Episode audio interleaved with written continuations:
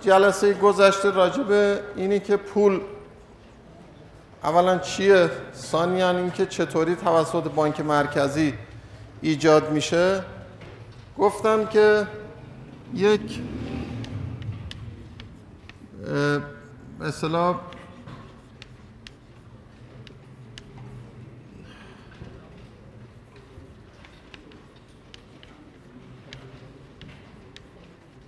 یه متغیری داریم که برای شما به اصطلاح ناآشنا هست و ولی خب خیلی تعیین کننده هست.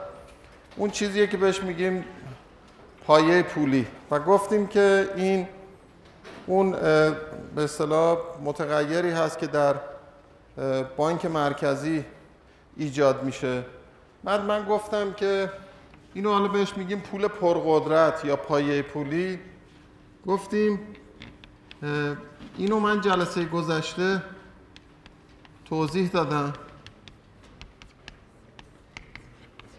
و گفتم که اگر دولت از بانک مرکزی استقراض بکنه به خاطر کسری بودجه ای که داره با اون کسری بودجهش دیگه حالا مکانیزماشو توضیح دادم که چطوری میشه که پول جدید در توسط بانک مرکزی ایجاد میشه. حالا من کلماتی که استفاده می‌کردم رو اینو روش دقت بکنید. می‌گفتم که خلق پول توسط بانک مرکزی. منظورم این بود که پول جدید توسط بانک مرکزی ایجاد میشه.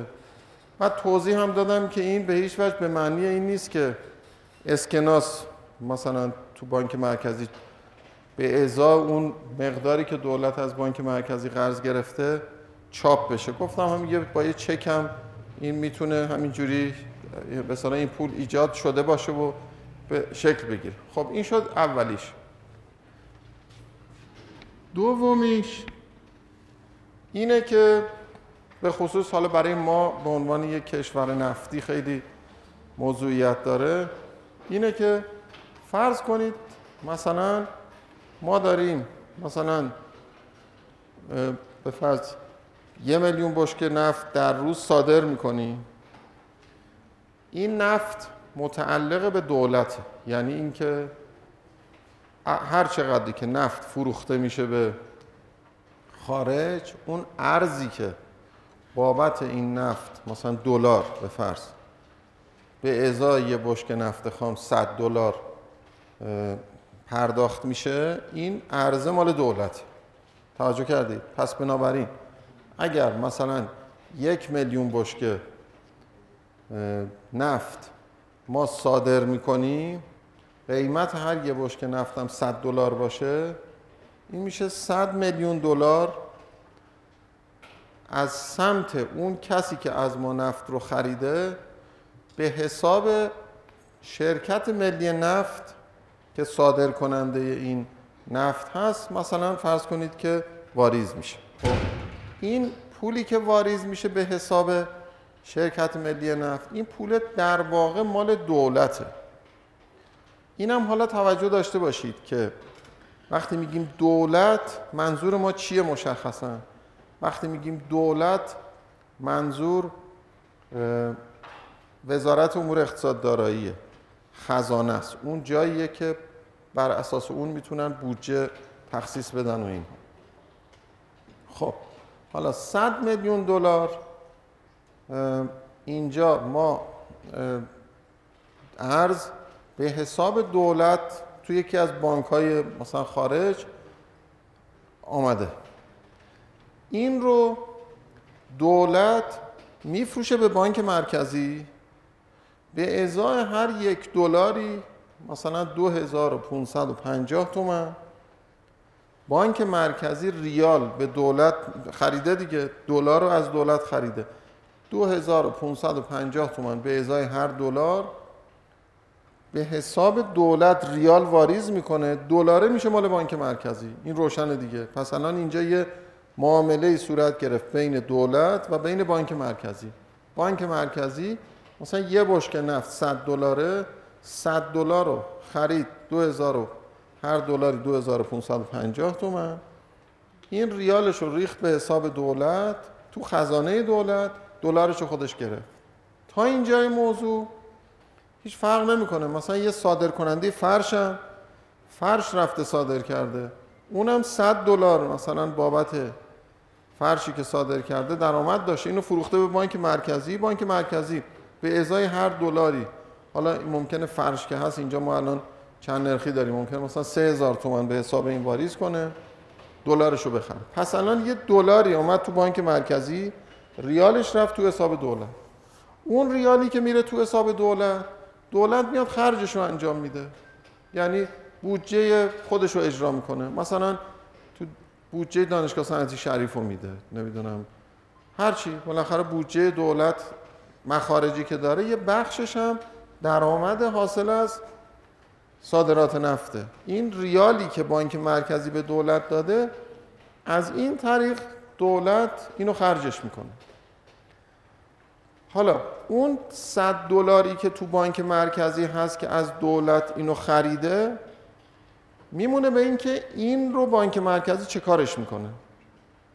خب یه حالت اینه که بانک مرکزی 100 دلاری که از دولت خریده میفروشه به یه وارد کننده ای یه نفر می‌خواد بره مثلا قطعات بیاره می‌خواد بره هر چی می‌خواد یه وارد کننده ایه دولت 100 دلار بانک مرکزی 100 دلاری رو که از دولت خریده بوده میفروشه به اونی که وارد کننده هست.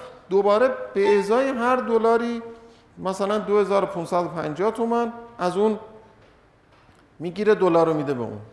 توجه کردی؟ پس الان چه اتفاقی افتاد اینجا؟ اینجا یه صد دلاری دولت نفت صادر کرده بود. گرفت فروخ به بانک مرکزی. بانک مرکزی ریال. از ریال خودش که من جلسه پیش تعریف پول گفتم اون پولی که توی زیر زمین بانک مرکزی اسمش پول نیست. از بانک مرکزی که میاد بیرون اسمش میشه پول. این پولی که تو بانک مرکزی بوده تو بانک مرکزی بوده. از وقتی اینو داد به دولت این دیگه شد پول. دیگه رفت و شد حقوق ما آمد ما هم شروع کردیم خرج کردن. پس بنابراین بانک مرکزی ریالی که میده به دولت این دیگه جز پول حساب میشه. پول از بانک مرکزی رفت بیرون. اگر همین ارزی رو که بانک مرکزی از دولت خریده بفروشه به وارد کننده چون ریال از وارد کننده می‌گیره اینجا هیچ ریال جدیدی به طور خالص به اقتصاد کشور اضافه نشده. ریالی که به دولت داده از کی پس گرفته؟ از اون وارد کننده. پس اینجا به طور خالص هیچ اثری روی حجم پول گذاشته نشد. الان بذار اما فرض کنیم که ما این 100 دلاری رو که دولت به بانک مرکزی فروخته و این 100 دلاری که رفته بانک مرکزی بانک مرکزی اینجا یه سیاستی خودش اعمال کرده باشه. به این معنی که میگه من 50 دلار از این ارزی رو که از دولت خریدم می‌خوام تو ذخایرم نگه دارم. 50 دلارش رو می‌خوام بفروشم به وارد کننده. اینجا چه اتفاقی میفته؟ به ازای 100 دلار این 2550 تومان به ازای هر دلار به دولت داده بود. اما 50 دلارش رو داره میفروشه. به اندازه اون 50 دلار ضرب در 2550 تومانی که به عنوان ذخیره نگه داشته چی شد اینجا؟ پول ریال جدید وارد اقتصاد شد درست شد متوجه شدین آنچه که با... یعنی در واقع اینجوری میشه. ارز حاصل از صادرات حالا این مهم نیست من اینجا بنویسم ارز حاصل از صادرات نفت خام یا بنویسم ارز حاصل از صادرات فرش یا صادرات پتروشیمی هرچی. ارز حاصل از صادرات این فروخته میشه به بانک مرکزی. اینجا دلار از سمت صادر کننده میاد به بانک مرکزی. اینجا ریال از سمت بانک مرکزی میاد به صادر کننده بانک مرکزی این دلاری رو که خریداری کرده آمده دست خودش فعلا شما فرض کنید که این به دو قسمت بشه. یه قسمت فروش به وارد کننده. یه قسمت ذخایر بانک مرکزی. اون اگر این ذخایر مثالی که براتون اول زدم این بود. اگر ذخایر بانک مرکزی هیچ تغییر نکنه یعنی 100 دلاری که از دولت خریده همه رو بفروشه به وارد کننده از سمت این ریال میاد به بانک مرکزی. از سمت این دلار داده میشه به وارد کننده.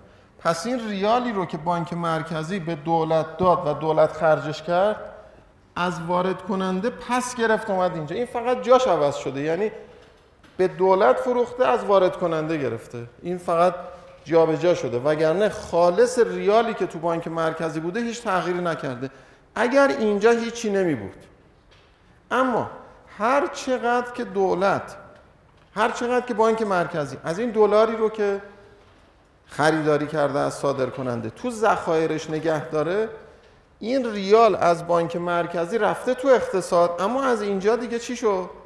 ریالی از جامعه پس نگرفته. پس به طور خالص اینجا میگیم خالص دارایی خارجی بانک مرکزی افزایش پیدا کرد. یعنی اینجا ذخایر بانک مرکزی به خاطر اینکه دلارش رو گرفته ریالش رو داده به رفته تو جامعه. اما اینو دیگه به کسی نفروخته. اینجا این باعث میشه که ریالی رو که از بانک مرکزی رفته بیرون درست مثل اینه که دولت از بانک مرکزی قرض گرفته. مثل همون مکانیزم قبلی میشه. پول جدید از سمت بانک مرکزی وارد اقتصاد میشه. این میشه دوباره خلق پول توسط بانک مرکزی. برای ما که یک کشور صادر کننده نفت هستیم این اتفاق یعنی اینجا من میگم ارز حاصل از صادرات نفت خام. این اتفاق مواقعی که قیمت نفت میره بالا میفته. یعنی وقتی قیمت نفت میره بالا دولت وضعش خوب میشه بیشتر می‌خواد خرج کنه. وقتی می‌خواد بیشتر خرج بکنه درآمد ارزیش هم که زیادتر شده ریال از بانک مرکزی می‌گیره. وقتی میاد بانک مرکزی حالا من توضیح میدم که جلسه بعد که چرا بانک مرکزی ملاحظه می‌کنه همه رو نمیفروشه به وارد کننده. یه مقدار اینجا نگه میداره. هر چقدر اینجا نگهداری بکنه بیشتر بیشتر اون پول جدید یا پایه پولی توسط بانک مرکزی ایجاد میشه. که حالا توضیح میدیم که این میشه تورم. بفهم. بانک مرکزی به لحاظ شخصیت حقوقی مستقل از دولتی. یعنی یه نهادیه که خودش یه سری کارهایی انجام میده. منظورم اینه که حالا اینجوری بگم براتون. بانک مرکزی یه شرکته. یه شرکتی که درآمد داره هزینه داره سود داره مالیات به دولت پرداخت می‌کنه. از بابت کارهایی که انجام میده الان اینجا شما ملاحظه می‌کنید. دلار خرید دلار فروخت. یه کارهای اقتصادی داره می‌کنه دیگه. توجه می‌کنید؟ اینی که اینجا حالا بعدا خواهید دید. این تصمیمی که اینجا بانک مرکزی می‌گیره که چقدر ذخایرش نگهداری بکنه چقدر بفروشه به وارد کننده یه تصمیم مهم اقتصادیه که اینو بانک مرکزی خودش این تصمیم رو می‌گیره. حالا البته ممکنه بانک مرکزی تو این تصمیمی که می‌گیره مستقل نباشه. یعنی ممکنه دولت بهش بگه که این کارو بکنه این کارو نکن. ولی به لحاظ اثری که می‌ذاره از همین کانال اثر می‌ذاره. بفهم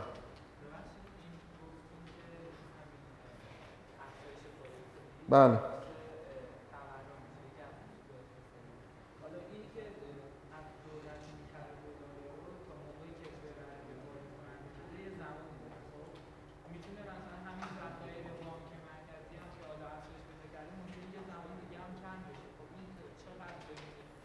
خب حالا اون یک کمی دیگه ریزکاری های این بحث میشه که مثلا از زمانی که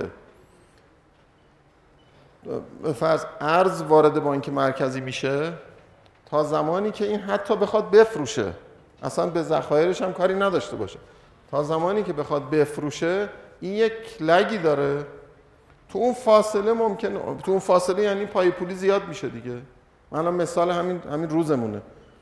آخر سال همین آخر اسفند دلاری که از محل نفت صادر شده بوده بانک مرکزی در دولت فروخته به بانک مرکزی بانک مرکزی ریالش رو به دولت داده. دولت هم معمولا روز آخر سال خیلی خرج می‌کنه. چون درست اون 28 اسفند 29 اسفند درست تا موقع تحویل سال و اینا همینجور خزانه داره پول خرج می‌کنه.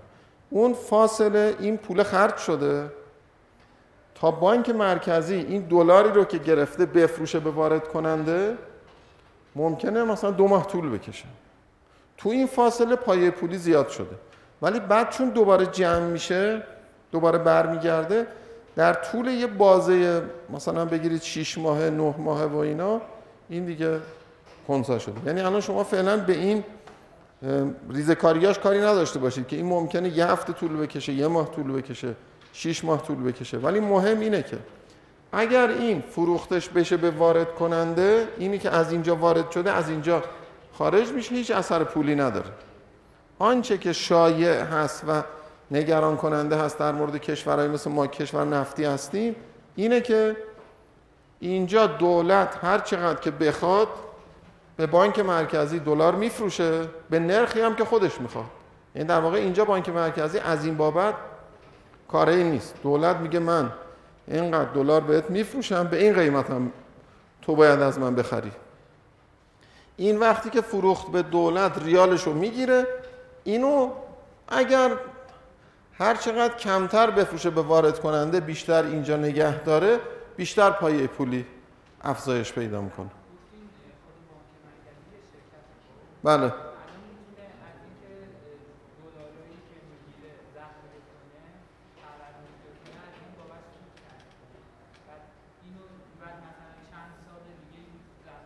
بله. نه ببین این که من گفتم شرکت یه بحثه. اینی که نه نه همونو می‌خوام بگم. میگم اینی که من گفتم شرکت یه بحثه. اینی که به اصطلاح یه شرکتیه که شرکت می‌دونید مجمع داره دیگه. هر شرکتی یه مجمعی داره. رئیس مجمع این شرکت مال بانک مرکزی رئیس جمهوره.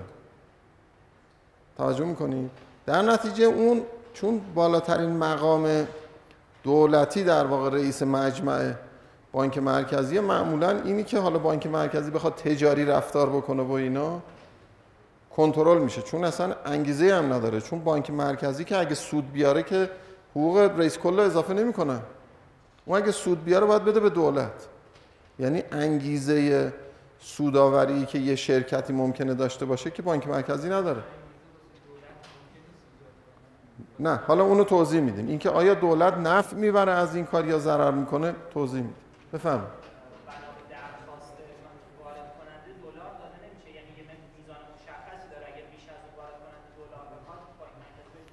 نه چرا؟ بازار دیگه. این اگر حالا دلار و ارز و اینا رو من جلسه بعد توضیح میدم. این یه قیمتی داره. توجه می‌کنید؟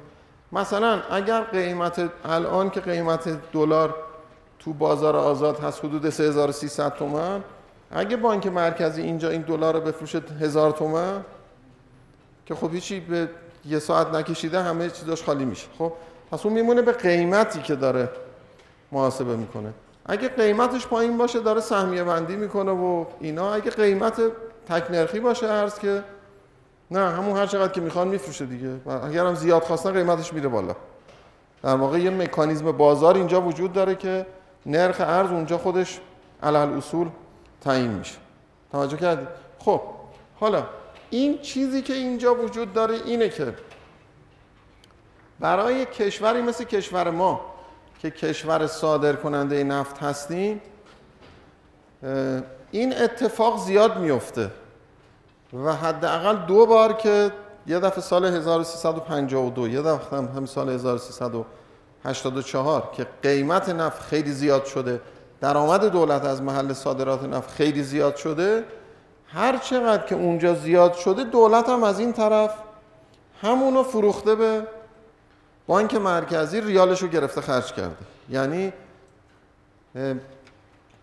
معمولا اینجوریه که دولت ها علاقه مندن که هر کس پول بیشتر دستش باشه خب می‌تونه بگه من مثلا اینقدر پروژه اجرا می‌کنم حقوق کارمندا رو می‌برم با... شما اگه نمی‌خواید گوش بدید خب برید بیرون.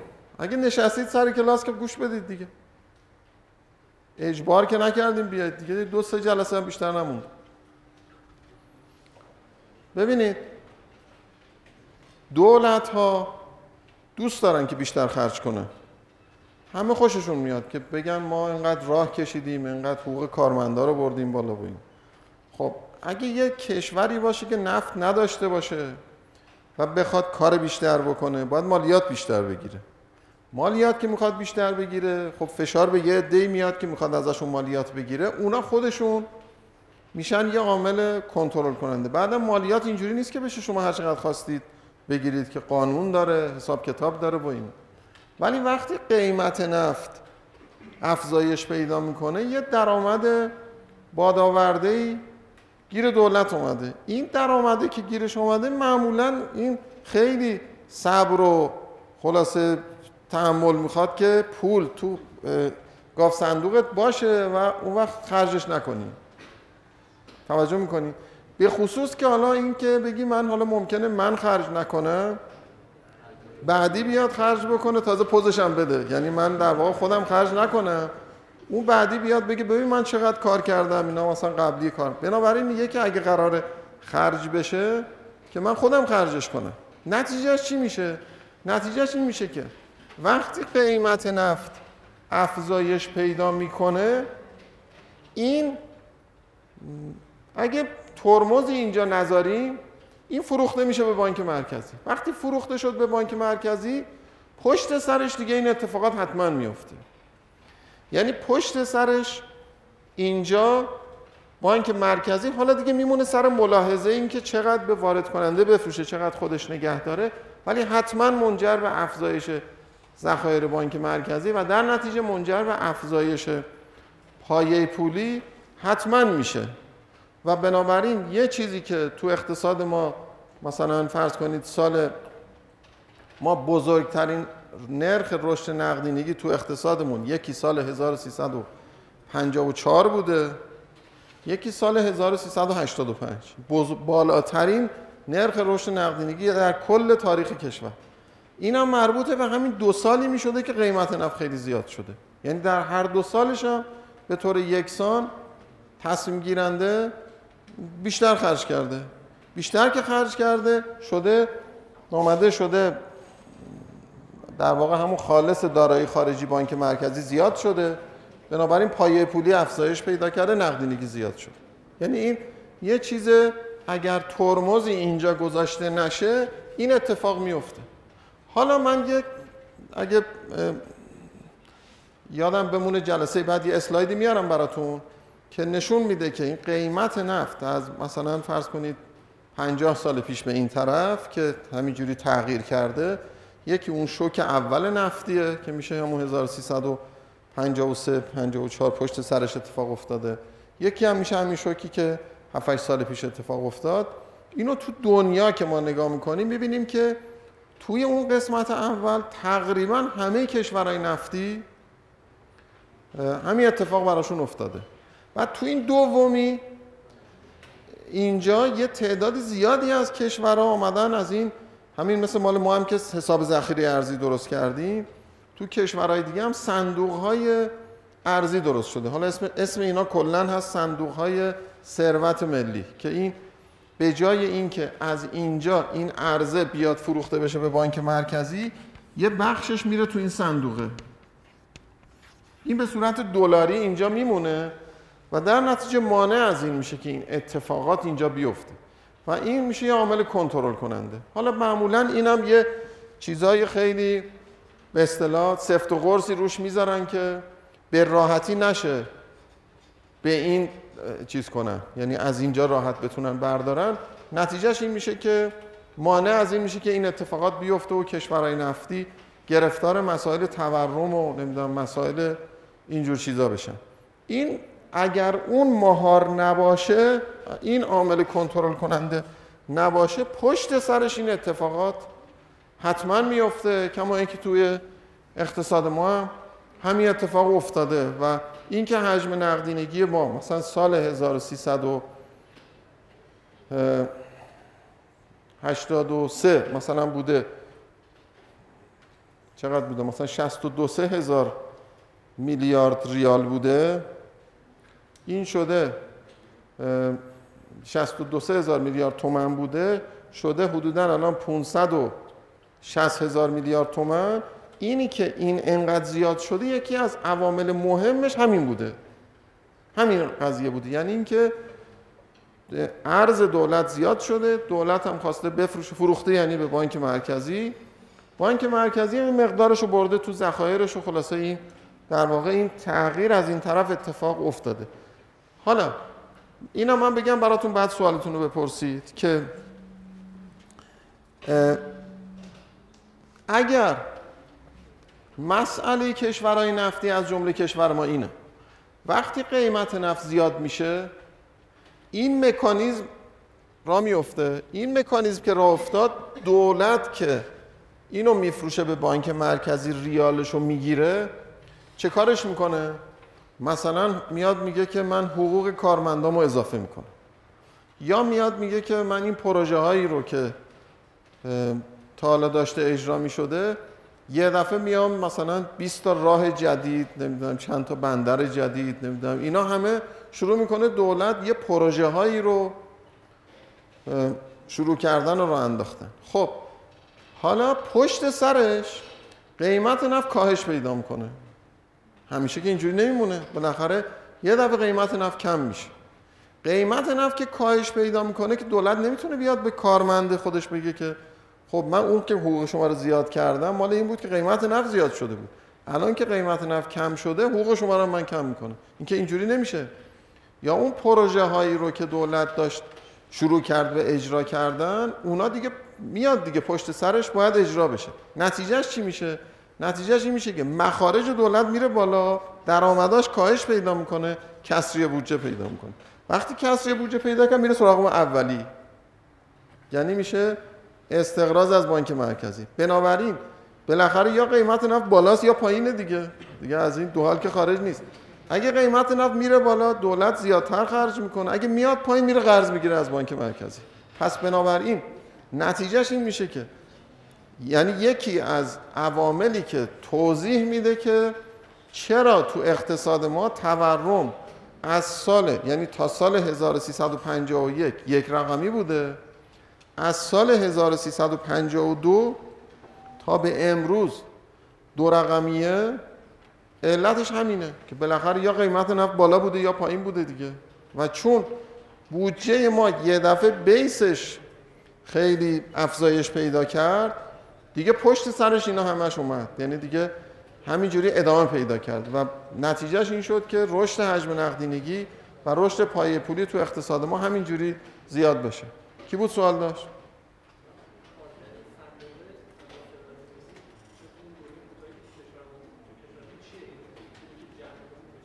هیچی. کار اینا من اینا رو چون فرصت نیست فقط فهرستوار بهتون میگم. اینا سه تا کارکرد دارن. این صندوقایی که اینجاش در واقع اسم اینا حالا به برای کشورهای نفتی اسم اینا اویل فانده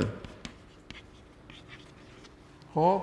صندوق های نفتی. حالا سه تا کارکرد اینا دارن. مال ما اون وقتی که ما خودمون درستش کردیم اسمش حساب ذخیره ارزی بود. کار کردش ثبات سازی بود. به چه معنی؟ به این معنی که ما گفته بودیم اگه قیمت نفت از این مقدار بیشتر شد ریخته بشه تو این حساب. اگر از این مقدار پایین تر اومد از اینجا برداشته بشه. پس این تیزی های در واقع نوسانات قیمت نفت رو می‌خواستیم بگیریم.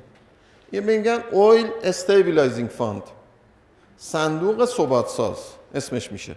پس اون oil fund ه یکی از کارکرداش کارکرد ثبات سازیه اینجوری نشه که بودجه دولت یه دفعه زیاد بشه بعد یه دفعه کاهش پیدا بکنه. این میاد ثبات ایجاد این یکیش کار کرده دوم اویل اینوستمنت فانده یعنی چی؟ یعنی مثل که ما الان داریم اسمش صندوق توسعه ملی هست. در واقع کارکردش اینه که سرمایه گذاری بکنه. این کار کرد از این بابته که بیشتر می‌خواد مانع از این بشه که ارز حاصل از صادرات نفت صرف واردات کالای مصرفی بشه. می‌خواد جلوی اونو بگیره. میگه اینجا جمع بشه.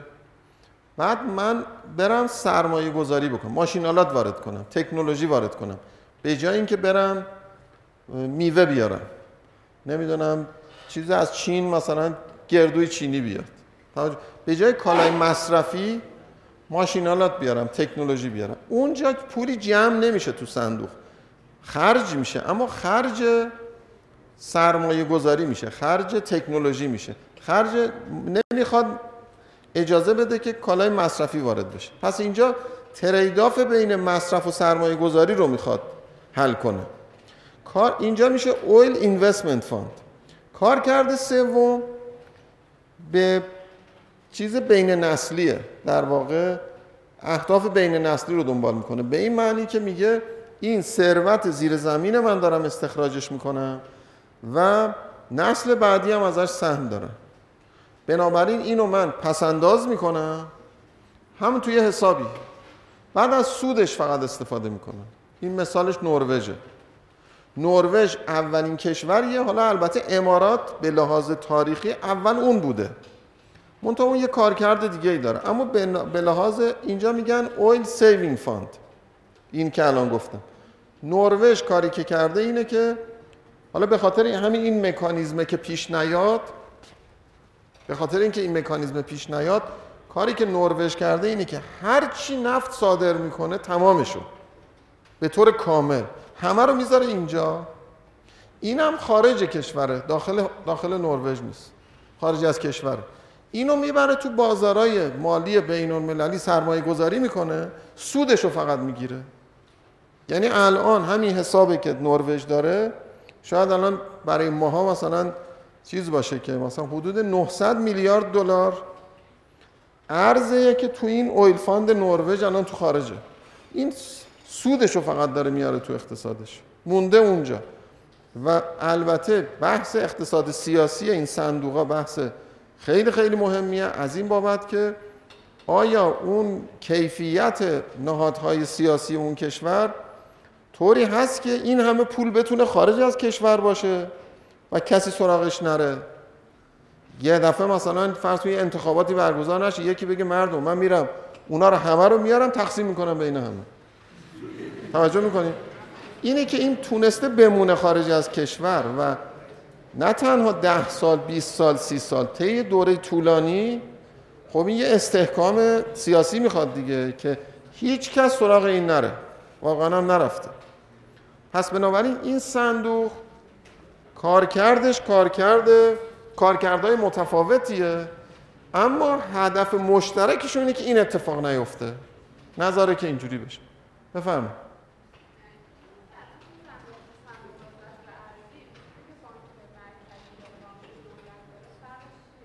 فرقش اینه که محض اینکه بره تو بانک مرکزی تبدیل به ریال میشه تو این صندوق که بره دلاری میمونه. پس اون اتفاق پولیه نمیفته. سیو می‌کنه ولی چون ریالش رو قبلا داده هر چقدر سیو کنه ریال جدید ایجاد شده دیگه. تورم درست می‌کنه. هیچی. این کاری که می‌کنه هیچ ریالی. ببینید ما الان مثلا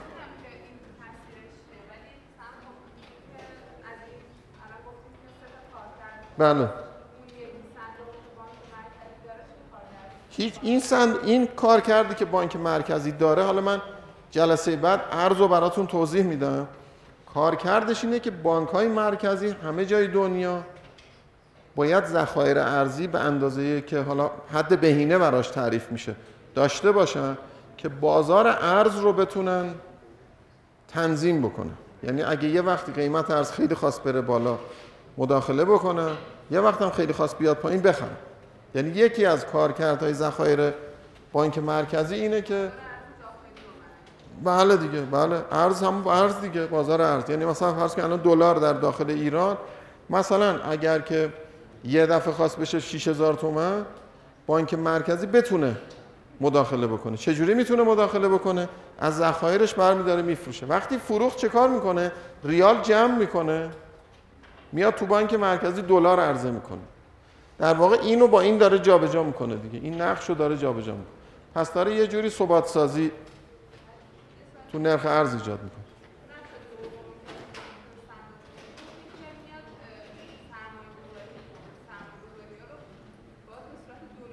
دلاری انجام میده یعنی اینکه مثلا فرض کنید این صندوق 50 میلیارد دلار اینجا هست. این 50 میلیارد دلار رو اجازه نداره کسی که می‌خواد استفاده بکنه باش مثلا کالای مصرفی بیاره. حتی اجازه نداره مواد اولیه بیاره. فقط می‌تونه ماشینالات بیاره و تکنولوژی. اون وقت یه فرایندی برای تصمیم گیری این تعریف میشه که به کی بدن چه جوری باشه کی کنترل بکنه که اون صرف این کار بشه. بنابراین اینجا هیچ ریالی بله بله این واردات فقط وارداته. چرا؟ ببینید سرمایه گذاری داخلی یا اینه که ما الان اینجا رو ساختیم ساختمان اینجا رو ساختیم اسمش سرمایه گذاریه یا من اینجا ویدیو پروژکتور آوردم نصب کردم. اینم جزء سرمایه گذاری منتها این وارداتیه این ساخت داخل یعنی ساختمان در داخل ساخته شد.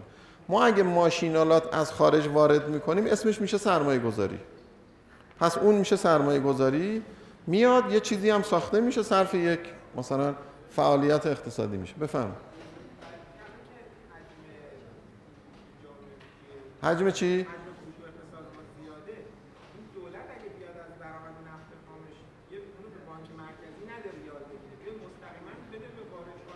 همینه دیگه این همینه دیگه. این همینه. همین این کار می‌خواد بکنه دیگه. میگه بریز شما اینجا نده به بانک مرکزی. بعد ما بدیم به وارد کننده. منتها وارد کننده ای که ماشینالات وارد کنه.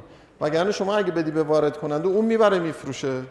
اون ریالش می‌کنه. مگر اینکه شما بگی فقط صرف واردات. میگم با یه مکانیزمایی که حالا دیگه فرصتش نیست بخوایم توضیح بدیم. این صندوقا خیلی الان قاعده من شدن پیشرفت کردن. قواعدی براشون حاکم شده که بتونه یعنی مانع از این بشه که این اتفاقه بیفته. این اتفاقی که اینجا من الان براتون توضیح دادم یه بخش قابل توجهی از بیچارگی کشورهای نفتیه.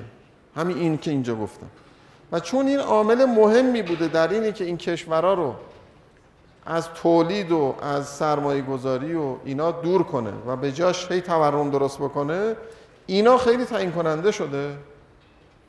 و در نتیجه خیلی رو اینا کار شده که قواعد سفت و سختی روشون گذاشته بشه که دولت ها محدود بشن در اینی که تا این زیاد شد ببرن سراغ این کانال که بخوان خرج کنن بودجهشون رو بخوان توسعه بده. بفرما بگو بلند بگو.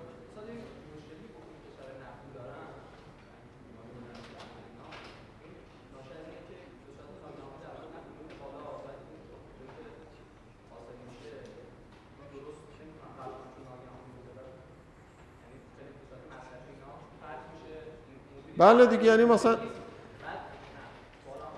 خب.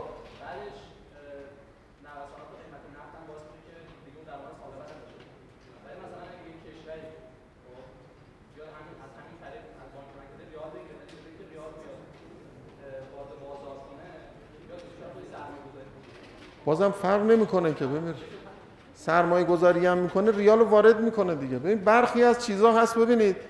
اینا رو خوب دقت بکنید. یه چیزایی هست که ما اینا رو از بس غلط تکرار شده این همینجوری دیگه پذیرفته شده. مثلا فرض کنید یکی میگه این پول رفته تو ساختمان.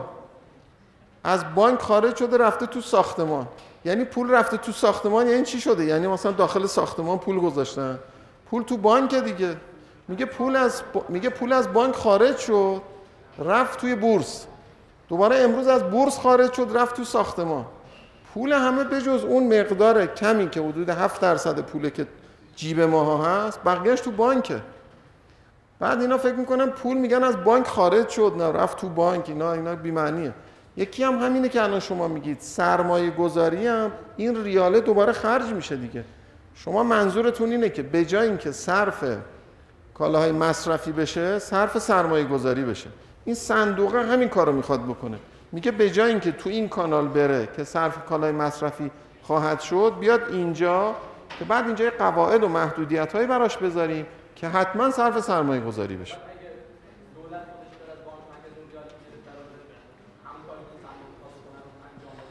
اون دیگه همون ریاله که میاد دیگه اون همون اثرات خواهد داشت. حالا یه ذره الان بریم جلوتر میگم. خب نگو آخه من نگفتم. ببین شما یه ذره سب کنید. بذارید من یه ذره توضیح بدم. می‌خواید سوالاتون رو دیگه الان متوقف بکنید. من یه مقداری توضیح بدم. اگه دیدید سوالا براتون موند اون وقت توضیح میدیم. خب پس ببینید یک کانال دومی که حجم پایه پولی می‌تونه توی اقتصادی افزایش پیدا بکنه اینه. حالا این البته لازم نیست که فقط نفت باشه. حتما که لازم نیست نفت باشه. هر چیز دیگه ای باشه. همین اتفاق میفته حالا اصلا این که معروف شده شاید شما شنیده باشید میگن بیماری هلندی داچ دیزیز بهش میگن. معروف شده به هلند به اصطلاح نسبت داده شده این. به خاطر اینه که اون وقتی که گاز توی هلند کشف شد همین اتفاق افتاد. چون این در واقع برندش به نام هلند ثبت شده که همین اتفاق به خاطر گاز افتاد. بعد میگن بهش بیماری هلندی. یعنی اینکه همین بلایی که حالا میگم الان تورم درست میشه یه اتفاقات پشت سرش میفته معروف شده به بیماری هلند. حالا منظورم اینه که لازم نیست فقط حتما نفت باشه. هر چیز دیگه می‌تونه باعث بشه که این اتفاق بیفته. خب کانال سوم میشه بدهی بانک ها به بانک مرکزی. این چیه؟ این اینه که مثلا فرض کنید که مثلا به یه, بانکی بانک ها کارشون اینه دیگه. سپرده می‌گیرن از مردم از اون طرف وام میدن. این کار بهش میگن واسطه گری مالی. یعنی جذب سپرده و از اون طرف هم دادن وام. این یکی از مهمترین کارهایی که بانک ها انجام میده حالا فرض کنید که بانک این ضمن مکانیزمش هم اینطوریه. صد ریال که یه بانکی سپرده از مردم جمع می‌کنه الان تو کشور ما اینجوریه. 13 ریالشو باید بذاره پیش بانک مرکزی اسمش سپرده قانونیه. باید بذاره اونجا که یه مقداری حاشیه امن درست شده باشه که اگه یه وقت اتفاقی برای این بانک افتاد بانک مرکزی بتونه با اون اینایی که سپرده گذاشتن و اینا رو یه جوری بتونه مدیریت بکنه. این اسمش میشه سپرده قانونی یه حدود دو سه درصد هم بانک خودش باید ذخیره داشته باشه اسکناس نگه داره که یه وقتی مردم میان پول می‌خوان اینجوری نشه که پول نداشته باشه. بقیه رو وام میده. معمولا انتظار ما اینه که 100 ریال سپرده که گرفته میشه حدودا 85 ریال بانک وام بده. بنابراین نسبت در واقع وامی که بانک میده به سپرده باید حدودا 85 83 84 اینا باشه.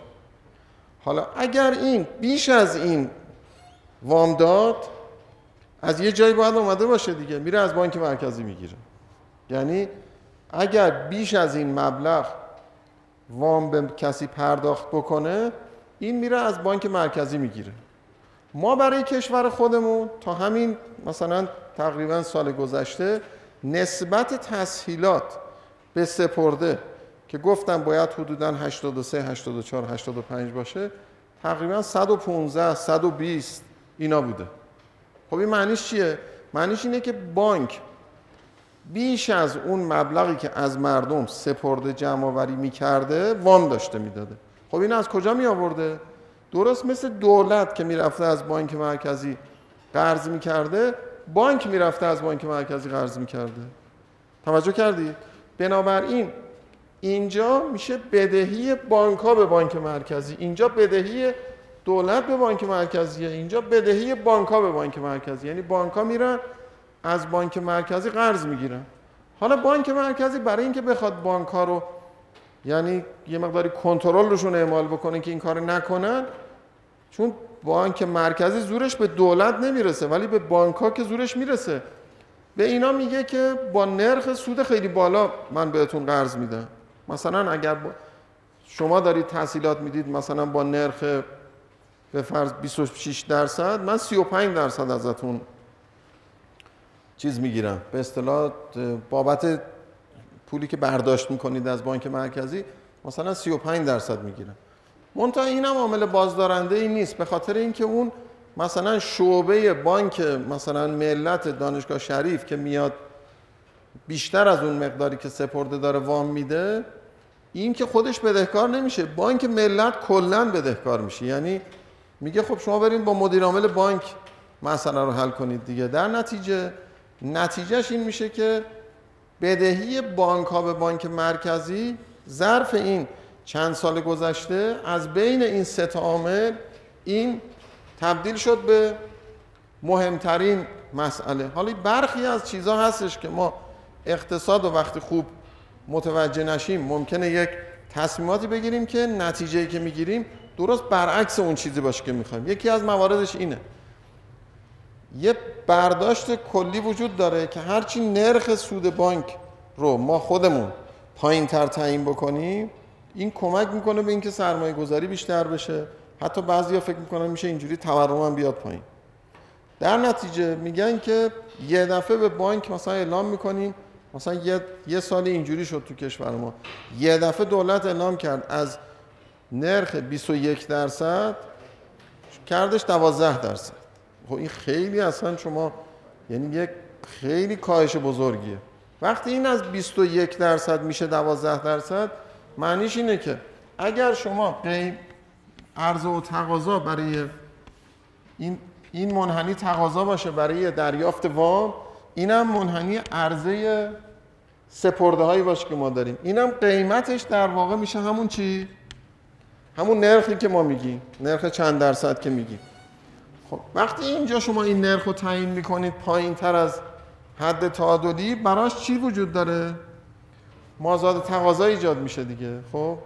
این مازاد تقاضایی که ایجاد میشه نتیجهش این میشه که این بانک خودش باید تشخیص بده که به کی بده به کی نده. توجه می‌کنی؟ و بعدم اینکه یه بازار سیاهی برای این درست میشه تو قیمت بالاتر. و این میشه عامل فساد. حالا وقتی فساد بانکی درست میشه ما فکر می‌کنیم می‌خوایم بریم سراغ یه نفر مثلا با این برخورد بکنیم. اشکال از این مکانیزم دیگه. حالا یکی بعد شانسی آورده اونو متوجه شدن. ولی کلا این یه ایراد اصولی وجود داره واقعا. ایراد خیلی اصولیه که شما وقتی قیمت رو میاید خودتون تعیین می‌کنید تازه حالا چی میشه؟ اینی که من اینجا میگم مازاد تقاضا این به چه معنیه؟ به معنی اینه که یه شعبه بانک تعداد درخواستایی که دریافت می‌کنه برای وام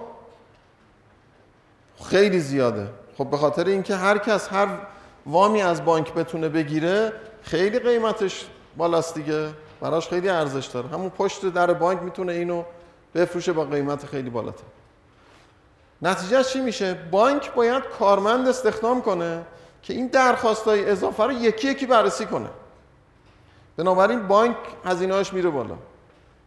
دیگه نتیجه چی میشه؟ بانک بدون اینکه خدماتی به مشتری ارائه بکنه با در واقع مشتری صبح قبل از اینی که بانک بیاد اصلا در شعبه رو باز بکنه مردم صف کشیدن اونجا وایسادن الان شما ببینید هر شعبه بانکی میرید هشت صبح که بانک می‌خواد باز بشه از ساعت هفت و نیم زیادی وایسادن اونجا. این انگیزه ای نداره بخواد خدمات بهتر ارائه کنه چون با همین کیفیت که داره خدمات ارائه می‌کنه یه عالمه مشتری داره. نتیجهش این میشه که بانک ها هزینه میره بالا فساد تو بانک زیاد میشه. اما از همه بیشتر اینه که بانکی که با مازاد تقاضا مواجهه فشار میاره به بانک مرکزی که من باید تحصیلات بدم اینقدر فشار وجود داره. تحصیلات که میده میشه بدهی بانک ها به بانک مرکزی. میشه افزایش پایه پولی افزایش پایه پولی میشه تورم. شد تورم دوباره همین داستان را میاد یعنی ما می‌خواستیم اینو بیاریم پایین که تورم بیاد پایین. اما همین خودش شده مهمترین عاملی که تورم رو ایجاد می‌کنه. توجه می‌کنید؟ بنابراین این سه تا عاملی که اینجا من توضیح دادم این از عوامل اصلی هستن که باعث میشن که توی هر کشوری فرق نمی‌کنه کشور ما باشه هر کشوری باشه باعث میشه که پایه پولی زیاد بشه. حالا وقتی پایه پولی زیاد میشه چرا به این میگیم پول پرقدرت؟ به این خاطره که به ازای هر یک ریالی که از بانک مرکزی خارج میشه و میره توی سیستم بانکی الان توی کشور ما تقریبا پنج و چهار دهم یا پنج و نیم برابر این میشه نقدینگی. یعنی اون یک ریالی که از بانک مرکزی خارج میشه به نسبت یک به پنج و نیم که اون به اون پنج و نیمه میگن ضریب فضاینده نقدینگی که عدد بزرگتر از یک حتما نقدینگی ایجاد میشه. علتش هم اینه که اون یک ریاله رو این میاد اینجا تو بانک سپرده گذاری می‌کنه اون به من وام میده. من که وام گرفتم دوباره تو اون بانک حساب باز می‌کنم. اون وامم همین که گفتم پول میگن رفته تو ساختمان اینا پول همش تو بانک دیگه. من که از بانک وام گرفتم دوباره تو اون بانکه. حساب باز می‌کنم می‌ذارم.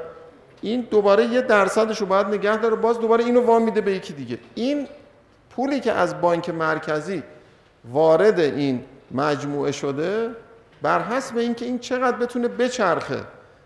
در رابطه بین بانک و بنگاه حالا مثلا برای کشور ما یک به مثلا پنج خورده ایه من جلسه پیش گفتم توی خیلی از کشورهای پیشرفته این عدد مثلا یک به 15 است.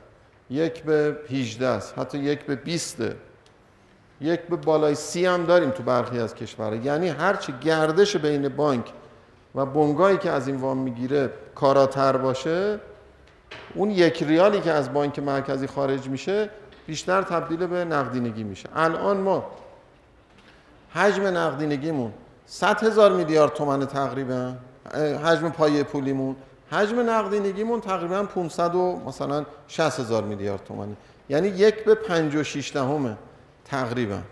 بنابراین اگر ما روی این عوامل کنترل هرچی بیشتر اعمال بکنیم پایه پولی در واقع کنترل شده این کنترلی که روی پایه پولی اعمال میشه منجر میشه به اینکه نقدینگی رشدش کنترل بشه.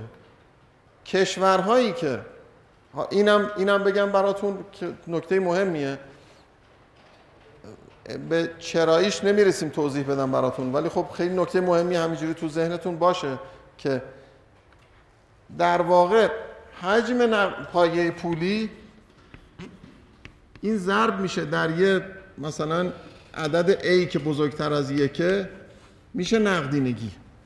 این همون پنج و مثلا شیش دهمیه که گفتم. به لحاظ اقتصادی این نقدینگی می‌تونه زیاد بشه به خاطر اینکه این زیاد شده و می‌تونه زیاد بشه به خاطر اینکه این زیاد شده و می‌تونه به خاطر هر دو زیاد بشه. آنچه که مهمه از نظر سلامت کار کرده اقتصاد اینه که نقدینگی رشدش ناشی از این باشه نه ناشی از این. هرچه نقدینگی به خاطر این زیاد بشه که اون 5 و 6 تو اقتصاد ما برسه به 8 برسه به 9 این یعنی اقتصاد بهتر داره کار می‌کنه. هرچی این زیاد بشه به خاطر اینکه این داره افزایش پیدا می‌کنه خب این یه دفعه همون اثرات تو... یعنی در واقع اثرات تورمی نقدینگی بستگی داره به اینکه این ناشی از افزایش ضریب انبساط نقدینگیه یا ناشی از چیه؟ ناشی از پایه پولیه. اگر مثلا فرض کنید دولت همین چیزی که برای ما اتفاق افتاده مثلا دولت می‌خواد که چون بانک ها تو کشور ما نسبت به بانک مرکزی استقلال ندارن بانک مرکزی هم نسبت به دولت استقلال نداره نتیجهش اینه که مثلا دولت می‌خواد تو ساخت مسکن کار بکنه. میاد دستور میده به بانک مرکزی میگه که تو باید پول بدی به بانک مسکن بانک مسکن هم وام بده به مردم مسکن بسازه میگه که خب پس, پس اینجا میمونه به این که اگه بانک مرکزی بتونه مقاومت بکنه در مقابل این کار که خب میشه. اگر نه که خب هیچی دیگه. این اتفاقی که تو کشور ما افتاده اینه که الان مثلا از اون 100 هزار میلیارد تومن پایه پولی که یه متغیر استاکه همینجوری هی جمع شده جمع شده. از زمانی که پول تو کشور بوده این جمع شده شده 100 هزار میلیارد تومن 42 هزار میلیارد تومن از این فقط به خاطر همین مسکنه. یعنی همین که دولت خواسته برای دو میلیون 400 هزار خانوار مسکن درست بکنه. هدفش هم خیر بوده می‌خواسته کمک بکنه به مردم. اما رایی که انتخاب کرده این بوده که به بانک به جایی که مالیات بگیره اگه می‌خواد به کسی کمک بکنه به بانک مرکزی گفته که تو پول بده به مسکنه. به بانک مسکن اونم مسکن مهر درست بکنه برای مردم. نتیجهش این شده که پایه پولی ما الان بخش مس... یعنی هیچ وقت سابقه نداشته که 42 درصد از پایه پولی فقط مال یه پروژه باشه. مال یه پروژه ای که شما می‌خواید در واقع کار مسکن انجام بدید منظور من اینه که هدف گذاری روی اینا که میشه اون چیزی که تو بانک مرکزی وجود داره بسیار بسیار برای سرنوشت اقتصاد تعیین کننده است. سیاست مدار همیشه دوست داره که کار بکنه. برای هم که بخواد کار بکنه پول احتیاج داره. و تصورم اینه که پول کجاست تو بانک مرکزی. پس من به جای اینکه برم راه سخت و دور رو برم میرم به بانک مرکزی میگم به من پول بده من کار بکنم. این اشتباهی است که از یه زمانی تو دنیا همه فهمیدن که این اشتباه مثل اینی که شما هی با آب شور بخواید تشنگیتون رو برطرف بکنید. می‌خورید باز می‌بینید بیشتر تشنه شدید این رو یه زمانی شد که گفتن اگر شما می‌خواید جلوی تورم رو بگیرید بانک مرکزی باید مستقل باشه. یعنی چی مستقل باشه؟ یعنی اگر گفت من این کار رو نمی کنم سر شغل خودش بمونه. این یعنی استقلال یعنی این. یعنی اگر دولتی پیدا شد به بانک مرکزی گفت که باید پول بدی برای این کار.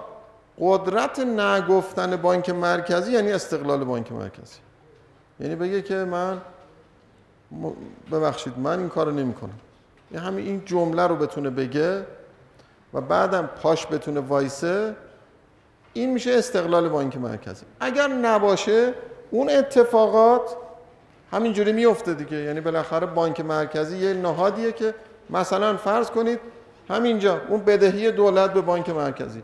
شما ببینید مثلا یه زمانی در سال 1367 این بودجه ما که الان هست 215 هزار میلیارد تومن در سال 1367 بودجه ما بوده مثلا 6200 میلیارد ریال در سال 1367 این تقریبا نصفش استقراض از بانک مرکزی بوده. یعنی حدودا نصف بودجه سال 67 ما از بانک مرکزی استقراض می‌کردیم. خیلی شرایط سختی بود و اوج جنگ بود و مسائل مختلف. بیش از نصف بودجه رو دولت از بانک مرکزی قرض می‌گرفت. خب در اون زمان نصف بودجه مثل این میمونه که الان شما 215 هزار میلیارد تومن رو بگید که نصفش رو دولت بدهکار به بانک مرکزی. این میشه یعنی 100 و مثلا 6 هزار میلیارد تومن بانک مرکزی دولت بدهکار شده باشه به بانک مرکزی.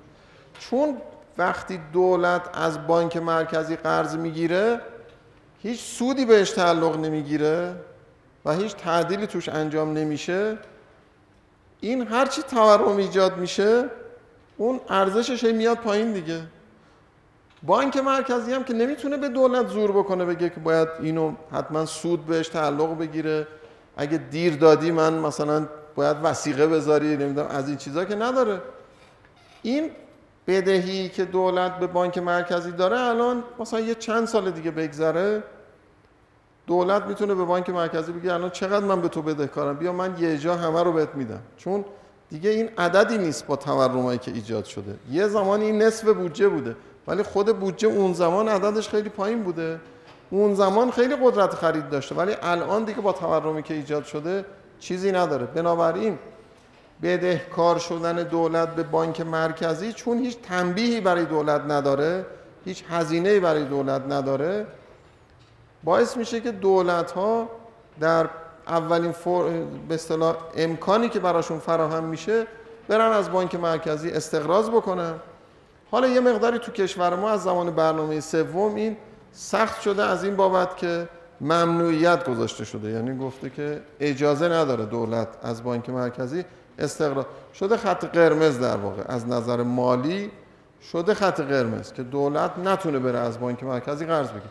منتها چون موردش هم پیش نیامده به خاطر اینکه قیمت نفت زیاد شده خیلی هم موضوعیت پیدا نکرده. ولی اگه یه وقتی فشار خیلی زیاد بشه بالاخره ممکنه بازم این مسئله پیش بیاد. در نتیجه اینی که ما میگیم انضباط پولی یا شاید شما شنیده باشید میگیم انضباط مالی یکی از مهمتریناش اینه که اینا زیاد نشن. اگه اینا زیاد نشن پایه پولی زیاد نمیشه.